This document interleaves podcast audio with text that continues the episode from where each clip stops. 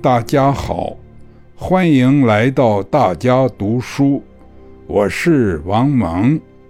今天我要读的内容选自开篇第二部分《新时代中国共产党的历史使命》，这是习近平总书记二零一七年十月十八日。在中国共产党第十九次全国代表大会上的报告的一部分。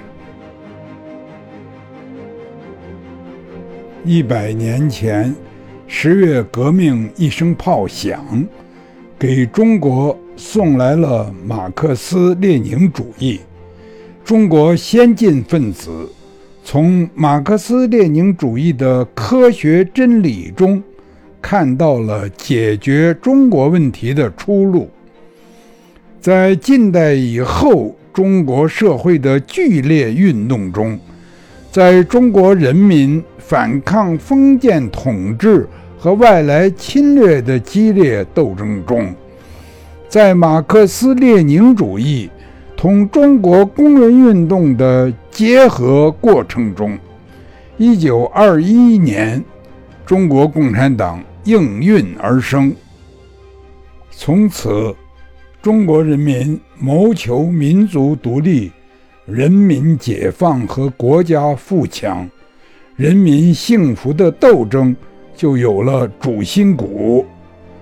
中国人民就从精神上由被动转为主动。九十六年来，为了实现中华民族。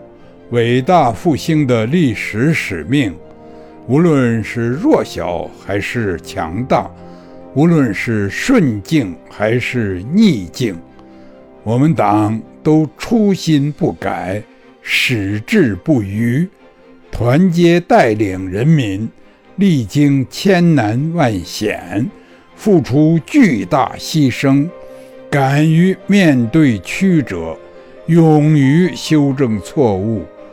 攻克了一个又一个看似不可攻克的难关，创造了一个又一个彪炳史册的人间奇迹。